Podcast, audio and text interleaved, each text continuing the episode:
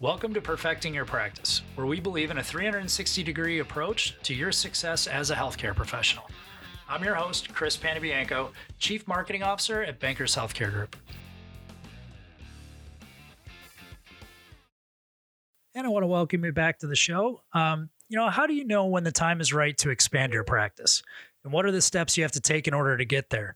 Every practice, no matter what specialty, like every business, is different with unique needs and factors that they have to consider. Hear the experience of one dentist who recently expanded his practice and how to accommodate that growth and really how to modernize your business because at the end of the day, it is a business. Once again, welcome to the podcast, everyone. Today we're talking with dentist Dr. Jake Revercomb, who owns Revercomb Dental Group here in Syracuse, New York. Uh, Dr. Jake, welcome to the show. Hey, thanks for having me, Chris what our listeners are going to want to know, we're going to dive in deep to this topic. But before we get into that, can you tell us a little bit about your background in the industry and a little bit more about you? Yeah, so you know, I grew up in Manlius, which is a suburb of Syracuse. Um, my father was a dentist, so kind of somewhat knew what I was getting myself into. I used to assist for him in the summers, like when I was growing up. Um, and then went to school at Geneseo and ended up deciding to do dental school uh, University of Maryland, and then I ended up back uh, back in Syracuse for residency and joined my father in year 2000 in his practice. Um, so it's a family practice. He started in 1973. Um, great practice, um, but certainly some things were outdated and there was room for improvement. But I fortunately had a great place to start. One of the biggest questions I know the people around my table here want to know: You went to Maryland, you're from Syracuse. So are you orange or are you a terrapin? Oh, definitely orange, hardcore. There we go. And we'll block this from any zip code in Maryland. We won't let anybody listen to it. So you won't be held accountable.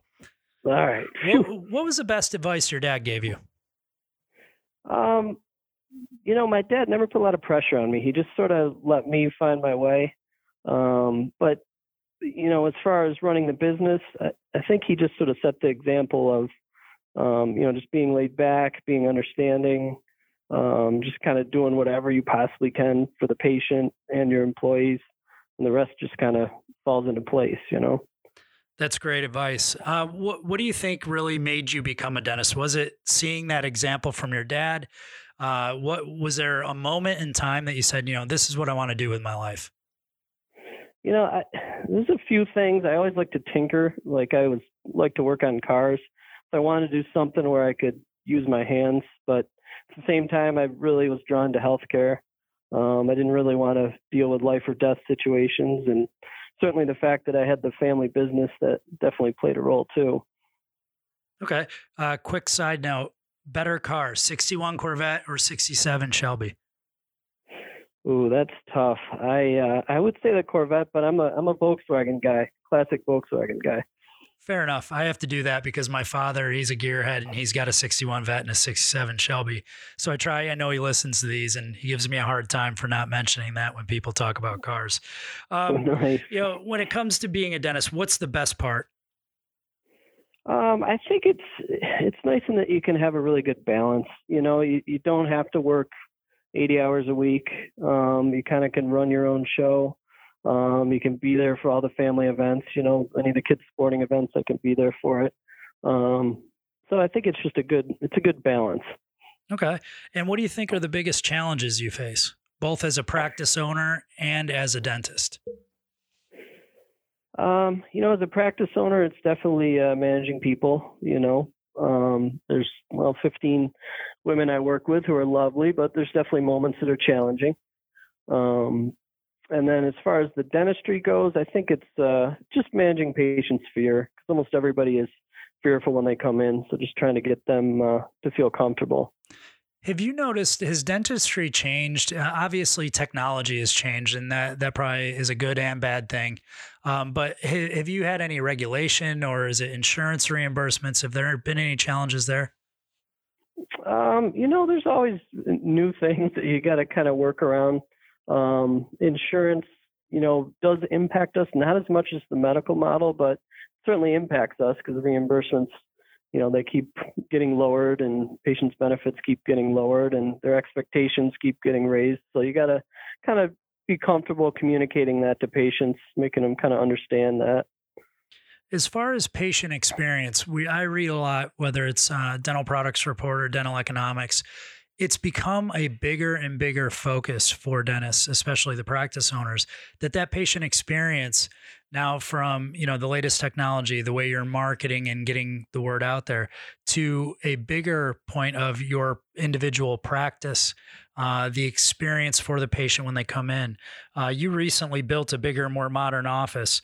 Can you walk us through that? When did you do that? And what was the thought process behind it uh, so we moved in in november of 2017 so we've been there about a year and a half now um, it was kind of two and a half years in the working uh, one of the biggest holdbacks at our old place was just some basic stuff like we were out of parking spaces. We were sharing space with another dentist and it just was cramped. We didn't really have enough room. We didn't have handicap accessibility. Um, so a lot of those things we solved with the new place. We have tons of parking. It's ground level. You know, we do do some sedation dentistry, so now we can you know wheel people out with a wheelchair, which is which is helpful. Um, so it's just a lot more patient centered the way we have it set up now. When you planned that, was it something that took months? Was it years in the making? And what were the things that you had to account for in moving to that new practice? Yeah, it, you know, it definitely took over two years to do the planning. A lot of that was, you know, location. Um, where I'm located on Manlius, there, there's not a lot of, you know, real estate choices. You know, I didn't really want to build from the ground up. And then I finally found a spot that I thought would be conducive for us to, you know, to renovate and move in. It was an old uh, medical office. Um, but it, it took a lot of planning. Fortunately, I worked with a dental design firm that that's all this guy's done for 22 years is design and plan efficiencies in dental offices. So that was like a game changer. It's one of those things where it is a little bit of a bigger investment to hire a firm like that, but it makes all the difference in the world. They just know all those little things that I never would have thought of. I want to touch on that for just a second and expand a little bit there. Is that something, did someone suggest that to you, or did you get into the planning and realize, oh my gosh, I, I, I'm a dentist and I'm running a practice. I don't have time or experience to do this? a little bit of both. You know, we I've been at the time I was working with a consultant, a growth consultant, and they kind of partnered with this group. So I had talked with people at some of the events that I went to. Um, but then I did try to work with like our local uh, dental supply company. They had someone who can help you design, and it just wasn't working. I wasn't happy with everything. I didn't feel like it was efficient. So then I reached out to these other people, and it was the best thing I ever did. You know, I did have to you know make a bigger investment to bring them in, but I think over the long haul, it's it's the best thing I could have done. I would imagine your ROI is going to be significant, having brought experts in. Um, you know, people that I've talked to, uh, a few of my friends are in the same industry, and if you'd be surprised how quickly you can lose money uh, by trying to do things yourself instead of relying on the experts. Yeah, that's for sure. It's really it pays not to be short-sighted, you know. Yeah. Let me so along the way, you're going into this new space. You, have picked it out. Uh, what are some of the plans that you worked with these folks on? You know, again, the topic is really modernizing your office, and your practice has to to really take into account growth and customer experience. What were some of the areas you focused on? Um, you know, we made a lot of changes kind of in our in our check-in process, whereas now we have like a specified check-in area and then a specified checkout area that's you know the checkout is both wheelchair and non-wheelchair accessible whereas our old practice was all check in check out answer the phones do everything and it got crazy and loud. And you know now we're as much as possible trying to answer the phones away from the front desk just to kind of make sure the focus stays on the patient. You know we have a nice like uh, coffee bar beverage center as soon as the patients walk in. We have a fish tank, which I think helps a lot to just kind of soothe the, especially the kids, you know, make them comfortable when they come in. What kind of music are you playing? I've noticed I, I take notes at every doctor's office. It seems like it's the 80s music, it's elevator music or spa music. I know. You know, we we went a different route. We went with TVs, which uh, at our old place we did the music, but people really seem to like the TVs. It's it's interesting. So we have one in the reception area there's a lot of HD TV and the Food Network. Um, but in the patient chairs, I swear the people, especially the kids, they're just glued, you know. And we have like a ceiling mount that that is flexible, so we can bring it right close to the patient. Um, and that's been great. It's uh, it's been a that was a good thing to do, I think. Are you accepting new patients? yes, yeah, we always are. Perfect. I'll, yeah. I'll, be I'll be in there next week. Um, my my dentist uh, does not have a TV overhead, and she yells at me whenever I pick, take my phone out of my pocket. oh, that's funny. Was there anything you know specifically as you're going through the pro- process that you you discovered it changed your perception or something you thought you had to have within the practice as you worked with the consultants or as you you got to build the new experience was there something that you know our listeners might uh, I, I i'm not sure of the proper terminology but they they think that they have to have it in their practice or they have to do it a certain way that you realized you know what? I really don't have to do it this way. Yeah that's a good question. Um, you know one thing we went back and forth on a lot was nitrous oxide. I mean this is kind of industry specific but you know we we ended up piping it all in which is you know a huge expense. And that's the only thing i wonder if i really needed to do because you can get like a portable nitrous oxide unit that's you know, about a tenth of the cost. But uh, you know, the flip side of the coin, I'm going to have that for hopefully the next 30 years of my career, and um, so that's the only thing that comes to mind. Is the typical practice, as you said, you moved, it took two years of planning, but what do you think is the lifespan of a practice before you have to either do the facelift to the lobby or the customer experience and and the equipment as well? Is it are these all different things that you're looking at?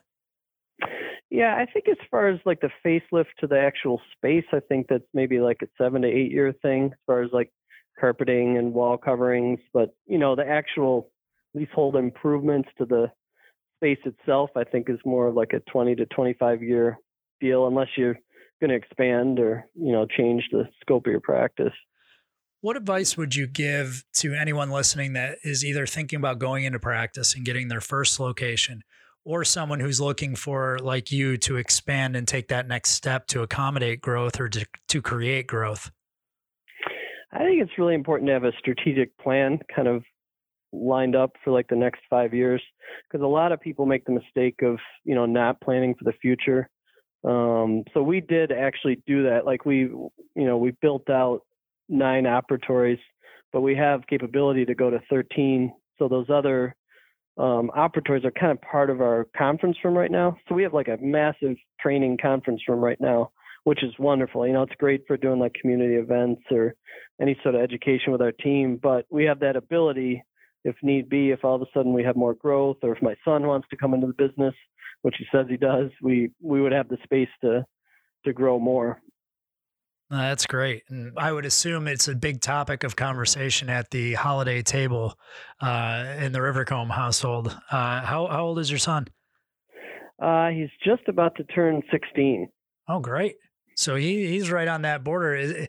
Just for people listening to educate myself, is that the time where you became interested? You knew that that's what you wanted to do and you start looking towards specialized schooling? No, not at all. I mean, I didn't really decide till like my junior year of college, but he's it's interesting. He said for a long time he wanted to do it. And but he's now he's dead serious. He has everything planned out where he wants to go to school and um, you know, there's there's like at University of Buffalo they have a program where you can do it in seven years if you plan ahead um, instead of eight. So he already has it planned out to go there, and you know, so it's it's kind of cool how that's great how his mind works. What advice would you give to uh, dentists that are either coming out of school or have just started in the industry? What what's some advice, some growth, things to look out for? Uh, you know, if you if if you yourself could give you know the younger Dr. Revercomb uh, advice, what would you say? You know, I think continuing education is key early on. It's hard to make that investment, but I think it really pays off. Um, and I think just being open to new ideas. You know, I I teach at the residency program up at uh, Upstate, and I love it. But uh, you know, I found like over the last five or six years, there's you know, there's less involvement from the residents. And I think a lot of it, to be honest with you, is YouTube because um, they learn so much stuff from there. But I think just you know, picking the brains of uh, you know people that have walked the walk and just trying to learn as much as you can, even if you already feel like you kind of know how to do it, because there's always different ways to do it, you know. Are there certain uh, seminars or continuing education uh, that are either national or regional that you consistently go to that you would recommend? Yeah, there's uh, like Gordon Christensen's a big name in dentistry. Um, he's been around forever, but he just sort of lectures on every single topic. Um, I'm real involved in dental implants, so there's like this uh, International Congress of Oral Implantologists that I belong to, and they have a great meeting. Um, and then there's some great uh, um, consultants as far as growing your practice. Uh, Jay Geier Scheduling Institute, that's the one that, that I use to uh, consult with um, as far as the growth and the strategic plan and, and all that. They've been really good. That's excellent. And how did you find them? Um, just sort of reading different publications. Actually, when I uh, when my father left the practice or was retiring, I was trying to decide what to do. I wanted to hire a consultant, and so I interviewed three or four, and I was most impressed with them. And so I've worked with them for oh, I think like five years now. Okay, just to kind of end, what was the transition like? Because again, it sounds from talking to you, you took over for your father. Your son is now getting involved. What what does that transition look like? It, you know, it it was actually pretty smooth. It's uh, you know, I think the probably most challenging part is just patient's acceptance. You know, I mean, I'm fortunate to have the family name, so you get some trust right off the bat. But there's still people are really loyal to their dentist, you know. So there was just trying to convince patients that they can trust me, and you know, to want to deviate from seeing my father is is challenging. But what worked really well for me was just kind of taking on some procedures that he didn't want to do anymore. Um, like he didn't like doing extractions or root canals, and I actually did. So then, you know, they would see me and give me a try, and then, you know, then they'd be more comfortable seeing me. Uh, that's great, and I think that comfort level. Now that I think, now that you mention it, and I think about it, the dentist, it, it's a very intimate relationship. You know, you're trusting that yeah. it's not the easiest thing when you have a toothache or something bad is going on. You're putting a lot of trust in your dentist. Is have you seen the dental patient and dentist relationship change over the years? Um, I, you know, I do think in general the the fear has gone down some since I started. There's still a lot of anxiety, but I think uh, you know, I think we cater to it more. I think the anesthetics have gotten better. There's like uh, oral conscious sedation, so there's a lot of you know minimally invasive ways to kind of make it a better experience. That's great. You know, one of the things that eh, I think the theme today has really been evolution, the evolution of dentistry, of running a practice, of managing a practice, and really trying to bring it full circle and create this ecosystem that allows for a good patient experience, your ability to run a good business, and to ultimately provide great care that keeps patients coming back. Um, Dr. Revercomb, in wrapping up, you know, what's one thing our listeners should take away from our discussion today, whether it be about managing practice expansion or just general dentistry uh, as you see it? Well, I think you know dentistry is in a good place. I think it's a good good industry um, as far as growth. You know, if you're trying to grow your practice, I think the biggest thing is just you know, taking it a little bit slow, making sure you have a plan, making sure you're partnering with the right people that have been through it before and can help you. Um, I think that's really the key. Excellent. Well, Dr. Jake, I want to thank you so much. I know you're a busy guy. Uh, best of luck with the new practice, and uh, I will be calling next week um, to see what you can do for me. Um, so I really appreciate you taking the time. All right. Thanks, Chris. That wraps up our show for today. Appreciate you all tuning in. If you have any thoughts, comments, or opinions, please shoot me an email at podcast at bhg-inc.com. I'd love to hear from you. Have a great weekend and enjoy your day.